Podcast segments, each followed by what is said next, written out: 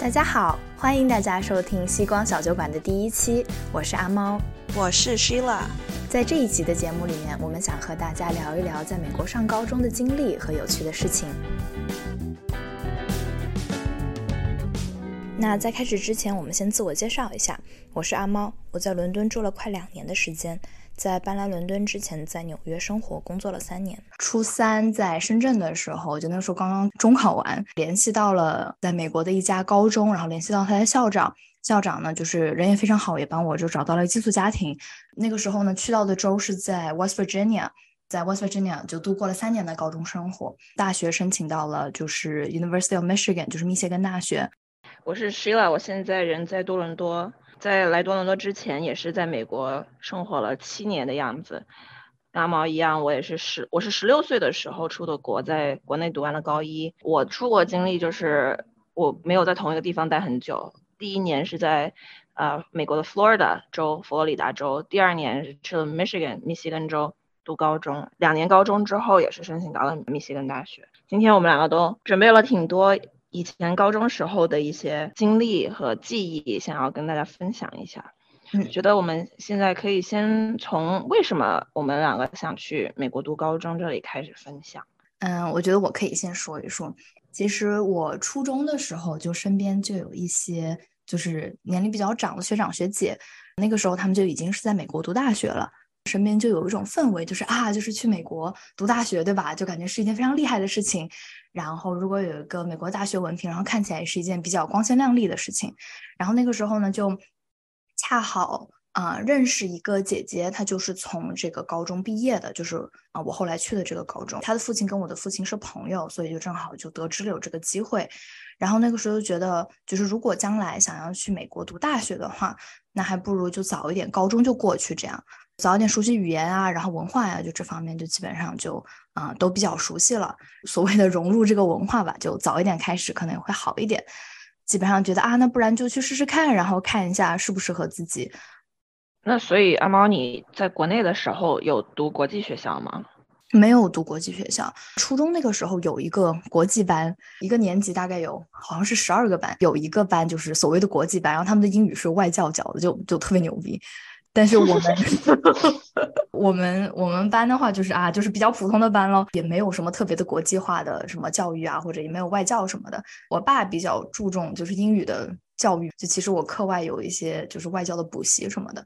然后，所以额外就是对英语的接触，可能也比就是普通的同学要稍微多一点点。我跟阿猫也差不多，我也我就是一直读普通高中啊，没有去读国际班，也是只是课外有一个外教的班去练习一下，所以会比同龄的那些同学的口语要稍微好一点。嗯嗯。跟阿猫主动想出国相比，我是稍微有点被动的。我是因为在普通高中里面很不适应，然后成绩突然间一落千丈，当时。我们高中是全全市最好的高中，然后他们教育理念就是比较压榨性的，嗯，所以我当时是心理上出现了比较多的问题，然后我父母看我这个样子就觉得心理上出问题，那肯定把我女儿送到远 隔了一个太平洋的这么一个地方，让他自己就可以迎刃而新的文化里面，他肯定就能够没有任何心理问题了。所以，所以我父母就是说，那你要不要试一下出国？我们就弄了一个交换生的那么一个项目。嗯，那你那个时候自己是怎么想？我当时其实很害怕，因为呃，我跟父母关系特别好，然后我觉得当时觉得自己挺独立的，但其实根本不是，在父母身边其实根本没有完全独立起来。嗯，所以想到要脱离他们的羽翼，去一个陌生的环境里面。独自面对人生，我觉得是一件很有挑战的事情，所以当时是不想去的。但是，嗯，对独自面对人生的恐惧，相比于 对国内高考准备的恐惧，我还是选择了前者。好像就是在国内面对普通高中的这种压榨性的生活，比所有一切都更加恐怖吧。然后就。为了逃避，其实我当时是带逃避心理的，就是为了逃避我才选择了出国，不是最好的一个出国的一个动力。嗯，出了国之后，这个以前想象中的呃心理问题会迎刃而解，这这个是完全不一样，是往相反的方向在走。我们可以后面慢慢介绍。就是其实不管是我还是 Sheila，就是我们出国之前呢，就都是对美国本身的情况并不是特别了解，啊，就要不然是换一个方式，就想换一种生活方式，啊，所谓的去见世面或者认识一些新的新的事情。但是不管是通过什么样的动机。但其实我们那个时候高中就出国的人本身不是特别多，至少就是我的家庭和我没有什么信息源去了解。从比如说为什么要去出国啊，什么样的人适合出国，或者我出了国会遇到什么样的问题，如果遇到这些问题应该找什么样的一些渠道去解决。嗯，对，就就其实并没有，就这些问题好像也没有想过。真的，真的，确实，我觉得出国之前想的都是啊，出了国之后就可以跟各种外国人交呃一起玩，不会想到说出国里面会有的更加深层次的一些困难。那阿猫，你当时出国之前，呃，了解高中生活的渠道有哪些？然后你身边有什么朋友是跟你聊过这些？说实话，身边真的没有什么人，就尤其我到了那边，就前一两年，就也没有认识就是高中就出国的中国人。说实话。哦，interesting。对。我当时是在中介的时候，呃，他有搞那种留学生交流会吧，然后当时还还是有一些我们高中的一些学长学姐，也是在那个时候出的国，所以在交流会的时候听以前学长学姐他们也是高中的时候出国的，嗯，然后听他们回来给我们介绍，这就是我唯一的信息源，而且我当时出国了一年以后，我回来再介绍，也是给后面的呃学弟学妹介绍。但是当时没有跟他们，就是听了那个讲座以后，就没有再跟他们保持特别紧密的联系。嗯，而且我就发现有个问题，就是他们在讲座里面介绍自己的生活非常多姿多彩。我记得有个学姐，啊，还讲了她以前在高中得到了 homecoming queen，哦，homecoming princess，这是什么东西？为什么我们都没有这个东西？对，就她，她就是去到那边很受欢迎，她去了一个小城里面的一个高中嘛。那边我不知道，他可能性格很好，然后也很自信开朗，跟我是完全不一样。然后他就，然后他在那边就很受欢迎，然后大家都很喜欢他。但反正我不知道这是不是全部的真相，但反正是他给我们介绍的就是这样的故事。出国之前他给你介绍的。对，对他，哇，我当时就也也在幻想着自己到了一个新的国。国家新的高中，然后也像他那么一样受到全校人的宠爱，然后还在 homecoming 这个大型的活动里面的被他们，这是要民主选投票投出来的啊，被选出这个 homecoming princess 的这么一个头衔。嗯，因为我出国之前也有一些，也是有一些期望吧，然后就觉得啊，可以跟就是可以交很多新的朋友，对吧？然后可以了解一个一个新的文化。然后你当时真的有？有想要了解一个新的文化，真的有讲这么高大上的 高中、高中、初中小孩儿，你真的会那么去想？就至少那个时候就一直觉得啊，好像可以跟美国人打成一片的，对吧？英语说的特别好的，就是这些是是是最酷的。然后自己想也很想这样。然后尤其那个时候我初三的时候，就是嗯，就班上啊，然后年级里都有很多自己的朋友。然后那个时候就会觉得啊，那去美国能有多不一样呢，对吧？然后大家不都是这么交朋友的吗？都是同龄人，对吧？然后我和室友这么说，是为了为后面埋下一些伏笔。是在上高中的时候，我觉得我们都经历了挺多文化冲击的。我和阿猫的视角呢，又又不太一样，因为我去的是公立高中，阿猫去的是私立高中。公立高中就是政府那边应该有资金拨款，私立的高中呢一般会有宗教色彩，这一点在公立的高中是不允许的。比如说我去的私立高中呢，它其实是一个天主教学校，啊，大部分就是去参加这个学校的学生到老师到校长，基本上都是信天主教的。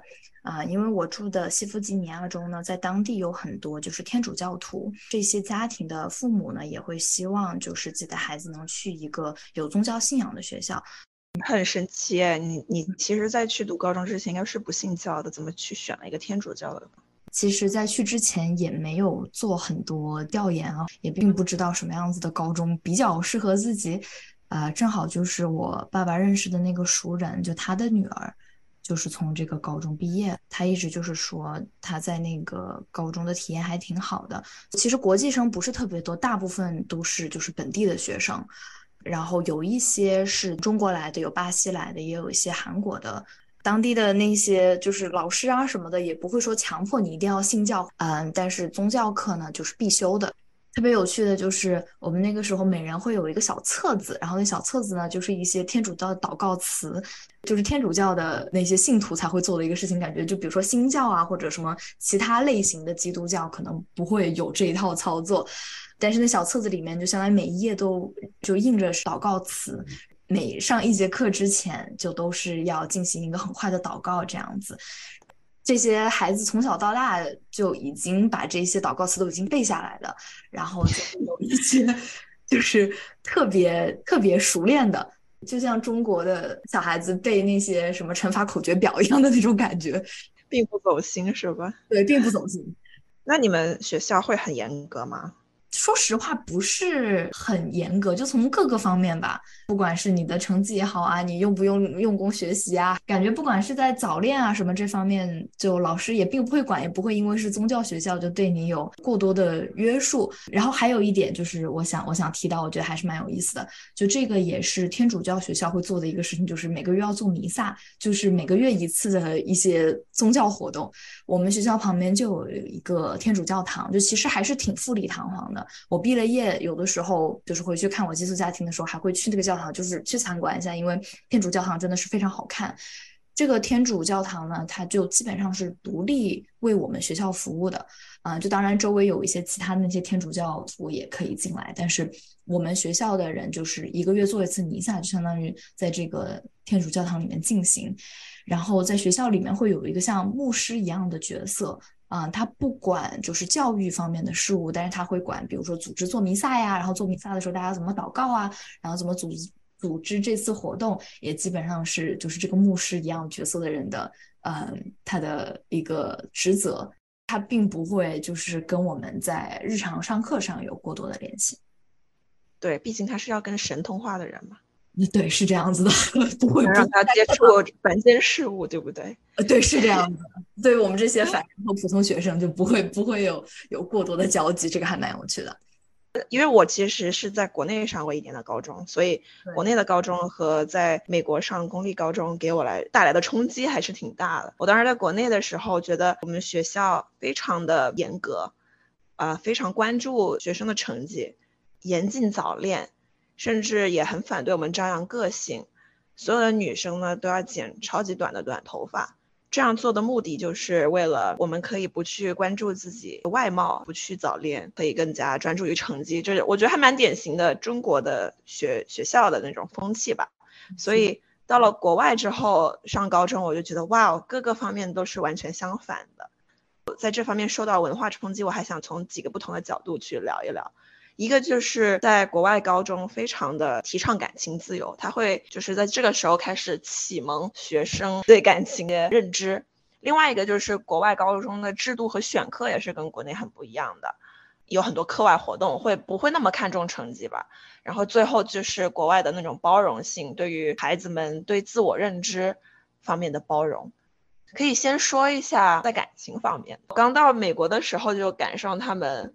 有一个舞会叫 Homecoming，大家都要打扮的非常美，然后穿的很正式的礼服，去学校的一个礼堂里面，然后去跳舞。一般都是需要有舞伴的。后来就听说，在啊高三那一年的结束的时候，还要去另外一个毕业舞会叫 Prom，就是这两个舞会都是非常适合推进一对。关系暧昧的男生女生的感情的一个契机了。这些舞会大部分人呢都是要有一个伴儿一起去的，所以就是以一个男生一个女生为单位。就当然也没有强制要求你说啊，我没有另外一个一个人跟我一起去，你也可以跟一些朋友。我的第一年和第二年就是没有另外一个男生陪我去，所以是跟着一堆女生朋友一起去。这学校里面最受欢迎的那些是一定有一个男生或者一个女生，就是陪他们去。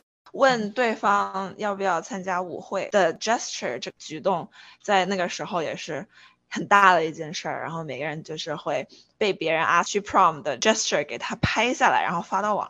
有的男生会比如说画一张很大的海报，啊，可能就是对对，就自己会手写一个，就可能会画一些星星啊，画一些花花，然后就会写那个女生的名字，然后说谁谁谁，你愿意跟我一起去这个舞会吗？然后一般可能是在老师啊或者很多同学的注视下，然后就感觉有点像国内一个男生对一个女生公开表白的时候，然后可能会有什么花呀，对对对，然后或者有些什么蜡烛什么的，然后就在众人的注视下，那个女生就走向那个男生，然后还就挺有一点电影里面的感觉。而且就是所有的其他的同学、老师都会就是一起欢呼、鼓掌，就非常支持这一种浪漫举动。但是我觉得这在国内读读书的时候是完全不可想象的。我在美国高中三年，第一年和第二年的 homecoming 都是就是跟女生朋友去的嘛。但是第三年啊，我就觉得这已经是最后一个毕业舞会了嘛，就是 prom 了。总是想要体验一下跟另外一个男生单独去舞会是什么样子的感觉。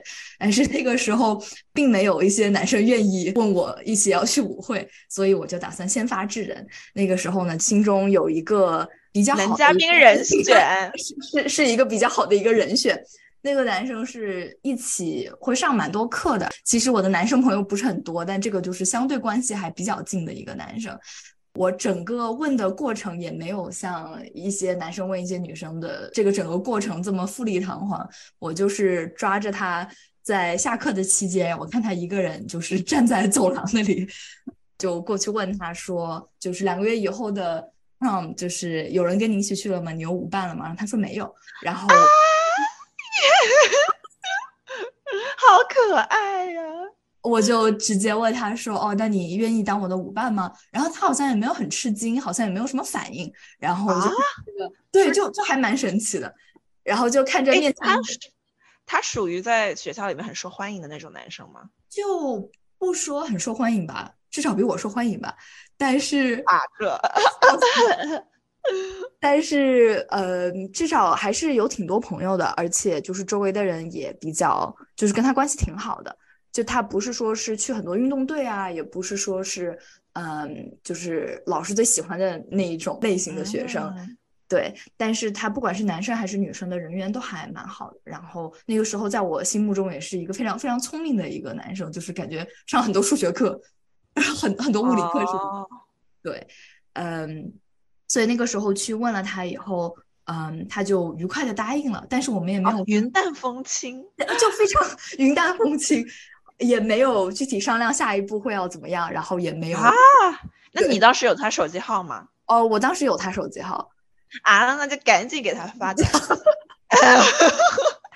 然后后来我们好像就非常简单的定了，就是我们穿的衣服会是什么颜色之类的，因为蓝色我知道。因为那个时候你有在给我直播这些事，是是这样子的，所以他就直接问我说啊，你有没有选好裙子？我说是蓝色，他说好，那我就也准备一个蓝色的领带。所以整个过程非常非常简单，没有没有碰撞出什么火花，就是在没有碰撞出什么火花。我以为还会发生一些有趣的事情，但是一切都非常的淡风轻。可能也是当时的大家都是比较的单纯吧。这是 高中的高中的青葱岁月，好可爱，好可爱。然后呢？那那到了 prom 当天呢？他有没有去接你啊？到了舞会的当天，他有开车来接我。啊，他好像是开着他们家里面的一辆就比较老式破车，对，这种老老爷车，非常非常老式，就感觉再开两里地就要散架的那种。要 break down，对 对对。就他那个时候还准备了一个手捧花，就那个时候一般都是对。男生因为一般都是男生要给女生去买这个小花，然后戴在手上的。对，其实就是如果你戴了这个花，就说明你是有舞伴的；然后你没戴的话，就说明你没有舞伴。哦，其实我不记得那个时候有没有戴在手上的花，好像有，好像是两份东西，就一个是手捧花，另外一个是就是放在手腕上，挂在手腕上的。对，戴在手腕上。对，但是我就记得他戴了一束小小的那种手捧花，然后也是蓝色的，就还是蛮蛮精心设计的。哦，那当时还来接你的时候，你寄宿家庭爸妈有没有狂给你们拍照啊？并没有 啊！天呐，一般 OK，so 一般呢，在那些美式校园剧里面，还有其实就是我同学们也都是，如果他们是有舞伴，然后比如说那个男生去女生家里接那个女生了，这个时候那个女生的爸爸就会把男生拖到。一边，然后就意思就是你今天要好好照顾我女儿。然后，但是那个妈妈就很开心的，就是帮两个人拍照，就说哦，你们两个好可爱，就感觉就是非常的去鼓励他们探索这种青春期少男少女情窦初开的这一种可爱的现象。但是，但是很可惜，我和阿猫都，阿猫还稍微稍微接近一点，我就是没有这种经历的。但是我还我还突然想到一件事儿呢，就是我当时刚刚到美国，然后去 homecoming，当时我就也不会化妆嘛，也不会打扮，然后我还找了一个 freshman，freshman 就是国内的初三，对，但是算是美国高中的第一年这样。对对，然后就是我找了一个 freshman 的女孩子帮我化妆，好非常漂亮，然后很会打扮，然后帮我化妆打扮了之后，我们一起去，我就真的是整个大变身，就变得很。跟正常平时的那种非常懵懂天真的我是有点不一样，有一点有一点小性感了。然后去到那里之后，遇到一个坐我前面的男生，就历史课上坐我前面的男生。然后他当时看我整个人的眼神都有点不一样了。然后就现在回想，现在回想，那他肯定就是在呃 flirt，在给我调情。但是我当时完全没有接受到，你知道吗？他当时就说：“嘿，呃，Sheila。”你好像还没有我的电话吧？我说 好直接啊！我说我没有啊，为什么要有你的电话？他说他说你快点把我的电话存起来，到时给我发短信。去了觉得哎，好奇他用英文呀？哎，对他用英文就说 text me sometime。然后我当时就觉得很奇怪，我为什么要给他发短信？我要跟他说什么？然后还是在他的强迫下，把他的电话号码存在了我的手机里，非常非常主动。对，然后，然后还他还非得要跟我拍合照，然后还把手搭到我的肩膀上面，就这些我完全都没有感受到他对我是什么意思。后来回家跟我家寄宿家庭妈妈说，我妈家庭妈妈就说：“哎呀，他是有点喜欢你呀，你要不要跟他聊一聊？”我说：“怎么可能？” 我就完全不敢相信他是喜欢我，就是说怎么可能？而且那个手机呢，也是当时带我家庭。妈的手机过去，因为我其实在美国一开始是没有手机的，所以就等于是我把那个男生的手机号码存在了我家庭妈的手机里，就是 这样的一个故事。你应该叫你的家庭妈妈跟他跟他聊天，说不定对，然后就火花出来。我我天，震惊！不是，是 on your behalf。哦哦哦，代表我就是帮我聊出一个男朋友是吧？也是是这样子的。好的，那我们西光小酒馆的第一期节目就先到此结束。我们在下一期节目会接着跟大家介绍我们在美国高中的一些见闻。那就先这样喽，拜拜。